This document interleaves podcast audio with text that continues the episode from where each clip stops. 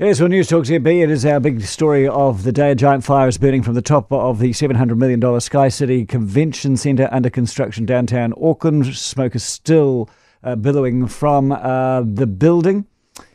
Uh, I'm joined now by our property editor, Anne Gibson. And Anne, do you know where this fire is centred? It appears to me to be centred at the TVNZ end of the building. So, looking at it from both Nelson and Hobson Street, I note that it is right alongside. It appears to be coming from the convention centre end that is to the north or the seaward end, right beside the New Horizon Hotel. Now, you say that that's a concern. Well, the real worry there is the I, I'm the only journalist who's been inside that building. I went there in about July, and that end of the building has a chimney style of uh, layout. Unfortunately, Can I just say it's it's a void it's a void. It's So a it massive goes circulation. from the very bottom, from Yep. ground level, all the way to the top of the building. It's Open. it's got uh, stairways, but also, of course, therefore uh, a flow all the way through. It's a void. It's airflow all the way through. This is where thousands of people are meant to move from various um, parts of it, like the Great Exhibition Hall to the Plenary Centre to other parts. So there's big escalators that are already installed. It is an area where people stand, where they meet and greet, uh, where they talk to each other. So it's like a big empty area with, as you say, stairwells. And that concerns me because there are no floors cutting into the area right. from where the fire appears to be coming from. And what fire loves is oxygen. And voids have lots of oxygen, whereas the other areas you actually have a floor in between, and you can cut down the uh, the, the accelerants. You know, the real big concern here is just the huge size of this building and the potential for disaster because this is a building that 8,000 people could potentially be in. Now, it's more built for sort of, you know, 2,000 sit down, 3,000 uh, at a big uh, summit. But, you know, it's a building that APEC was meant to be held in in 2021. And I, I don't, I'm just, I just couldn't believe it when I saw the flames coming out of the top. Now, um, here's the thing: the Sky City Convention Centre was initially clad with materials that were linked to the fires at Grenfell Towers in Com- London. Is that still the case? Completely and utterly erroneous and incorrect. There was a design to put aluminium composite panel cladding on the New Zealand International Convention Centre.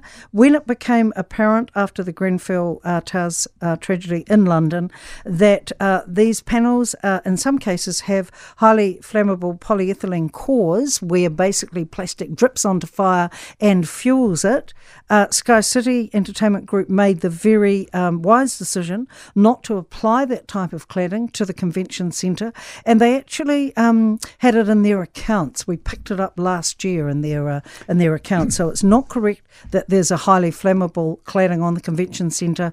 They actually took steps and and measures against that. All right, uh, latest update we have from Fire and Emergency New Zealand is that 23 appliances from across Greater Auckland are responding to this. There is an aerial appliance uh, coming from Hamilton. How good are we at fighting skyscraper fires? Well, you know, what really amazed me being down there with the Focus Live team about 10 months ago was uh, a worker came up to me and said, Why isn't the uh, fire and emergency uh, services evacuating Hobson Street? There is a very thick pall of black smoke over Hobson Street. And I saw one person with his face covered. Now, um, I don't, I don't, I don't know. Look, I didn't, I didn't actually suffer any effects from walking around outside of TVNZ at the time. How good are we at fighting our fires? Very, very good. There's just been the amazing. Uh, series on TV about the absolute tragedy of the Ballantynes fire in Christchurch that changed fire regulations. Um, it changed the way that we look at fires, the way we respond. There was a pretty quick, ac- quick action from what I can see there. The problem is this is such a big building. Big fire. And we're not talking about a 20 story building, we're talking about a five to six equivalent. Well, the interesting thing about that, although there are five to six levels, Andrew, each level in itself is vast. Like you take the Great Exhibition Hall, it's got a ceiling, it's got a stud height of nine metres. So that's like, I don't know, three office blocks without the floors in. How will this affect Fletcher's? Well, um, yeah. Uh, They're making the- a statement shortly. the effect on um, Fletcher Building and Fletcher Construction and Sky City Entertainment, the really the real tragedy here, I think, is that this convention centre would be very good for New Zealand and for Auckland. It's needed. Um, we have not had an amenity or facility like this in New Zealand before. With this sort of disaster, what it could do is push the time frame back on the opening. Now, uh, Graeme Stevens at the Sky City AGM just on Friday, actually in the um, in the uh, Sky City property, he said that October next year, late next year, is the uh, time of um, hmm. expected completion. They might not hold a convention there until early 2021 because, you know, late 2020, getting into the Christmas and the holiday period might not be a time that people are actually thinking about going on international conventions. So maybe it was going to be early 2021. Now, 2021 is one hang of a year for Auckland.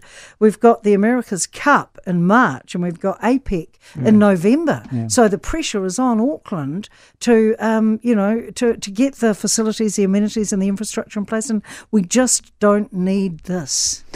Anne Gibson, our property editor, on the big story of the day the Sky City uh, Convention Centre under construction is under fire.